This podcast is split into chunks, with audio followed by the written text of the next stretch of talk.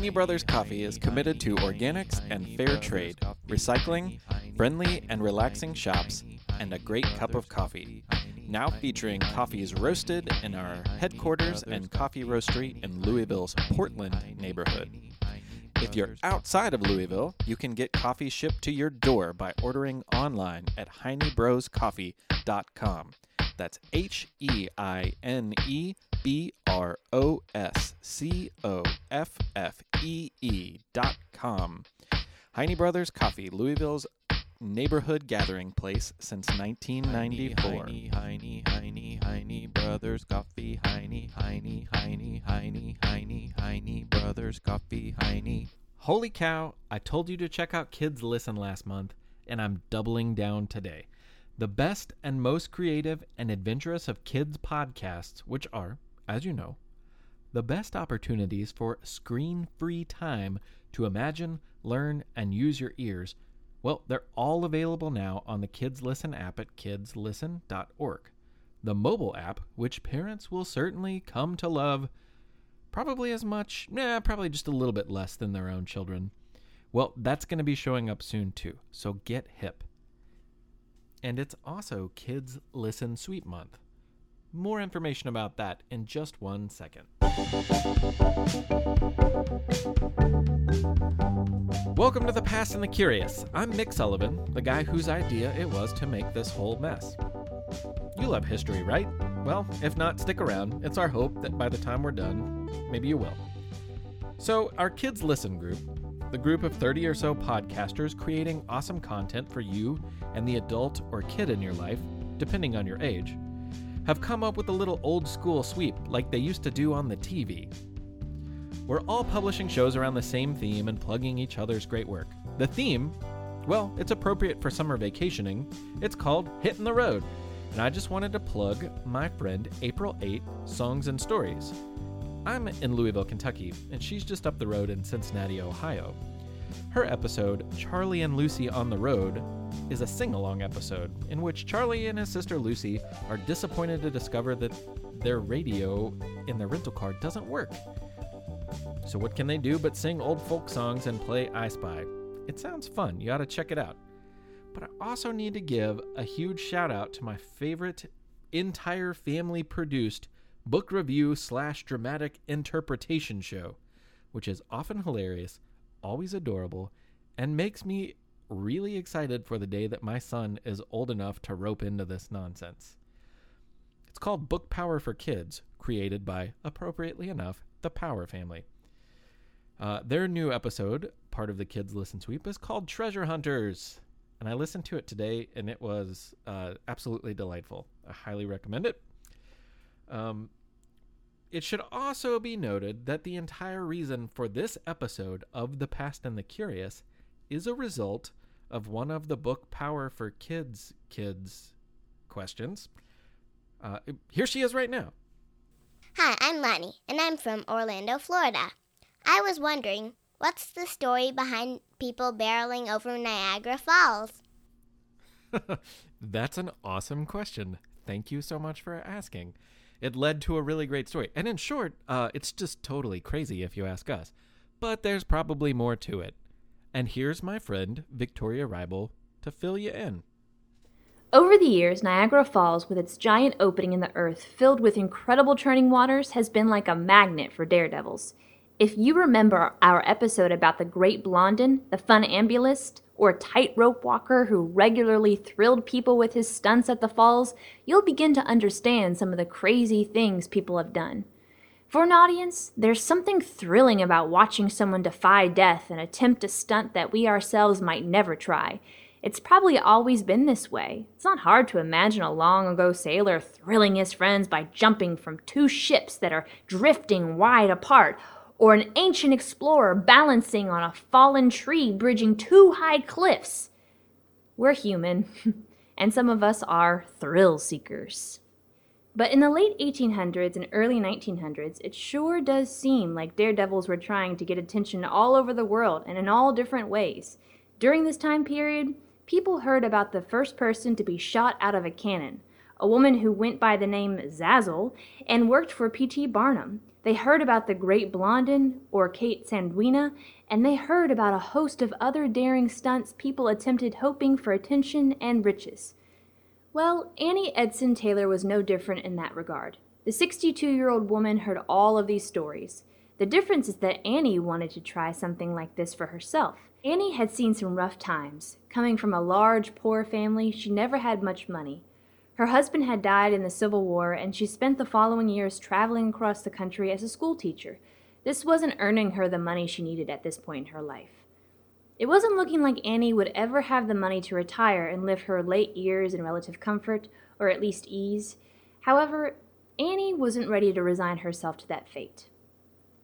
Thinking of those daredevils, she began cooking up a stunt that she just knew would earn her enough money for the rest of her life, so long as she survived. No one had tried it and survived. She would be the first person to get into a barrel and ride over the treacherous 174 foot drop of Niagara Falls. Once she made up her mind, there was much to do in getting ready. She hired an agent, a man who could help her drum up press and attention for the stunt, while also helping work out logistics and hopefully help her make money after the big day. That way, she could focus on the task at hand, figuring out how to survive the fall. There was much to be done. First and foremost, she needed to get permission from the local government. After all, she was a teacher and she wasn't going to break the rules. She also figured she'd need a suitable barrel. Her final choice came in the form of a 155 gallon pickle barrel this thing was huge. At four and a half feet long, it was almost tall enough for her to stand upright while inside. It weighed 160 pounds and was made of dense, heavy Kentucky oak with iron barrel hoops. Inside, she held a cushion in place between the barrel top and her unhelmeted head. She also softened more of the inside with fabric and cushion, so when she tumbled the great distance, she didn't whack any body parts too hard on the unforgiving wooden inside. At the bottom, she put some weight or ballast so when she finally settled in the water below the falls, the bucket would right itself and the top would float above the water while the weighted side at her feet would settle towards the bottom. Now, before she was granted permission by local officials, she had to do a test run to prove the stunt would be safe. Brace yourselves because this will seem cruel. Annie chose to put a cat in the barrel, which was sealed up and sent over the falls. It's an unpleasant thought, yes, but we're happy to report the cat made it over the falls safe and sound. Luckily for Annie, this was proof enough for her to receive her permission. It was on.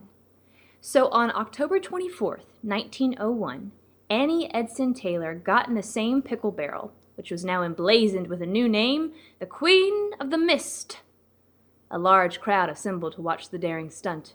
After a few waves and certainly a few nervous deep breaths, Annie was sealed in and taken by a small boat to be set in the current which would pull her over Niagara Falls. Oh, and you know what else is amazing? It was her 63rd birthday. As you might imagine, the ride to the falls was pretty nerve-wracking, but at 4:05 p.m., the barrel was seen at the lip of the falls, dangling on the edge and spinning over and over in the fierce water. It was doubtful Annie knew which way was up. She would figure that out when the barrel finally fell the 174 feet to the gurgling pool below. Imagine complete darkness. The roar of North America's most powerful waterfall pounding in your ears, and a seeming never ending fall that flips you and spins you in a dizzying whir. Happy birthday indeed! Fifteen minutes later, the barrel was spotted and retrieved near the Canadian side of the falls. The lid was removed, and inside no worse for the wear was a relieved Annie Edson Taylor.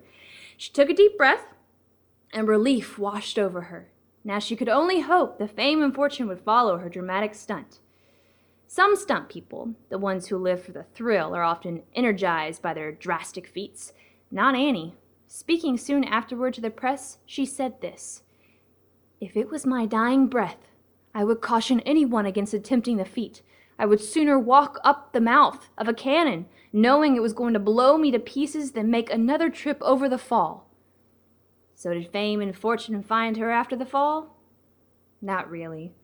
It's kind of a sad tale. She was regularly at the Niagara Falls area, which was a huge tourist destination.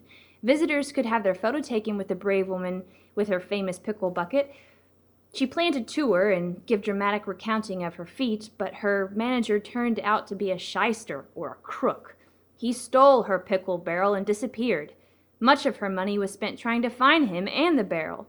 It was once located in Chicago, but soon disappeared before she could recover it. After that, it was lost to history, never to be seen again. She was able to get her notoriety, but she never found the riches she desired. Reportedly, when she was pulled from the barrel, her first words were, Nobody ought to ever do that again. That would not be the case. Fifteen people followed her lead throughout the 1900s, and not all of them survived. Today, the commission that oversees Niagara Falls allows one official stunt of any variety to be performed only once a generation or every 20 years. The last stunt was Nick Wallenda's tightrope walk in 2012. We have a batch of stories from the past that we've just kind of been sitting on. And this next one is one of those.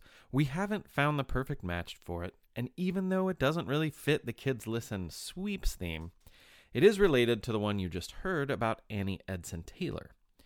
Now, we've wanted to share it for a while, so this seemed appropriate to us. It takes place about 50 years in the same location, Niagara Falls, which is certainly a place thousands of families will be road tripping to this summer, so maybe that's the tie in. It's about solving a big problem in a creative way with something very small. Niagara Falls is over 800 feet across from the Canadian side to the American side. And standing on the edge of the cliff, looking down 250 feet or more, you'd see the swirling water smashing against rocks and creating menacing whirlpools below. But even in 1848, people wanted to cross from America to Canada with ease. When it was decided to build a suspension bridge across the Great Chasm to connect the two railroad lines, people knew it was going to be a tough job. How do you build a bridge so high above dangerous water? People couldn't work from the ground due to the height and the turbulent water below. It was decided to begin with a giant iron cable thick and strong enough to support the weight of many, many people. These people would be working from baskets that would hang from the cable, and this cable, as thick as a grown man's leg, would also wind up as part of the bridge. But first, it must be safely secured on both the Canadian and American shores. Just how do you get a heavy, thick cable 800 feet across the deadly water of Niagara far below? You can't throw it, it's incredibly heavy, and as it's stretched out over that 800 foot gorge, gravity pulls really hard. One man working on the project suggested tying wire to a cannonball and firing that from America to Canada. But it would not be international ballistics that would win the day. In the end, the bridge designer, George Ellet, agreed to a novel idea. A prize of $5 would be given to the first boy to fly his kite all the way across the gorge and secure his dinky little kite string. Even if you're not an engineer, surely you realize that that kite string is nowhere near as thick as bridge cable. But there was a plan. In the biting cold of January, hundreds of boys gathered at the edge and set their kites to the sky. Now, it is obviously unfair that bridge designers did not invite any girls to be a part of this unusual event, but we would like to believe that a few girls, who knew they were just as capable as any of those boys, defied the rules and sailed their kites anyway. Sadly, we don't have any evidence as to this matter. In the end, a young boy named Homan Walsh succeeded in getting his kite across with his string safely secured to each side of Niagara Falls. Homan collected his $5, which was a lot of money in 1848. Then the bridge builders set to work. And this is the cool part. Another string, ever so slightly thicker, was tied to the end of the kite string, and together they were pulled across the gorge. When all of the original kite string had made it across, and the string that hung over Niagara Falls was completely the second, thicker string, another thicker string was tied to the end of that second string. As the rope was pulled over the gorge, the newer, thicker piece was held securely by the slightly smaller string preceding it. Now, if they put too thick of a rope on, the weight of 800 feet of that rope would break the thin one that was doing the pulling. So all day long, they attached thicker and thicker rope, pulling each new thickness slowly across Niagara until, finally, a multi strand iron cable was in place and stabilized on the American and Canadian sides. The cable was safe enough to support a hanging cart, which could move across the entire 800 foot expanse. Of course, before the bridge construction began in earnest, the novelty of the cable was capitalized upon, and rides in the basket were sold for $1 per crossing. People lined up for days for such an unusual thrill. And eventually, they would build that bridge, the one that would carry steam engine trains between the two countries. And it was a marvel of engineering. But it all began with a little boy's kite string. And perhaps that's something we should all remember. Sometimes the biggest accomplishments start in the smallest of ways. So I wasn't going to do a song this week. We were actually going to do a special interview that we had lined up, um, which I'm just going to keep in my pocket and save. Uh, I decided to do this song because I have always loved this song, and I th- always thought it would be a good fit for the show. Just never found the right episode for it. But this makes sense. When you hear this song, you probably think a cowboy is riding out west. And that seems like uh, hitting the road because it's all about getting away from your regular life and living the good life living the adventurous life. Now, it's not actually a cowboy song. It was actually written by a New Yorker, a man named Cole Porter, a very famous songwriter who wrote many, many, many songs. And the song is called Don't Fence Me In.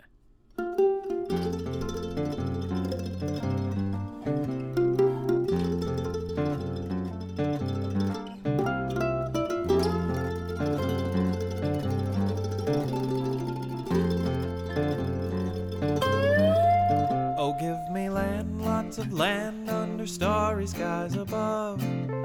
Don't fence me in. Let ride through the wide open country that I love. Don't fence me in. I wanna be by myself in the evening breeze. Listen to the murmur of the cottonwood trees. Send me off forever, but I ask you, please. Don't fence me in, just turn me loose. Let me straddle my old saddle underneath the western sky. On my cayuse, let me wander over yonder till I see the mountains rise. I wanna ride to the ridge where the west commences. Gaze at the moon till I lose my senses. I can't stand hobbles and I don't like fences. Don't fence me in.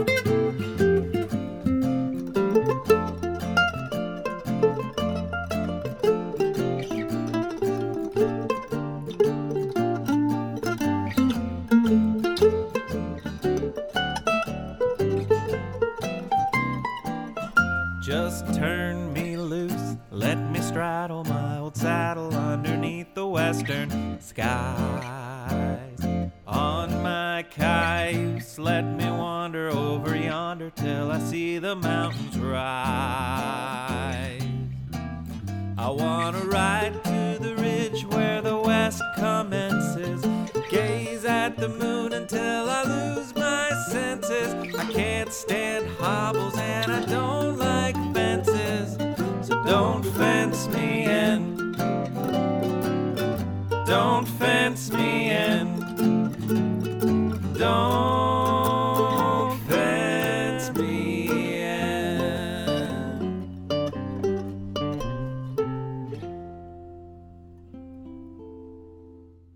Thank you for listening.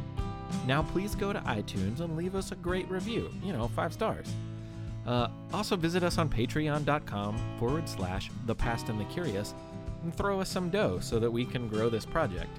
It's already going far better than we expected, and your help would be tremendous. Speaking of help, I have to give a Patreon shout out to one of my absolute favorite young history lovers. Thank you, Lucy Isaacs. Yes, thank you, Lucy!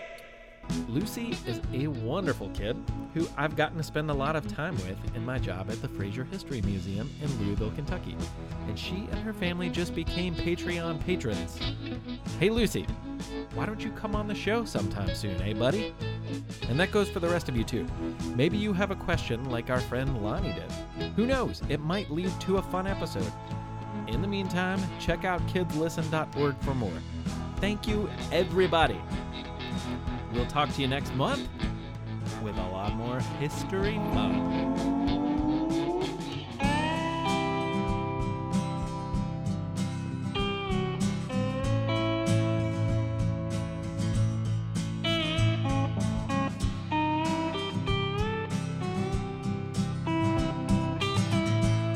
Be nice, learn stuff, share it.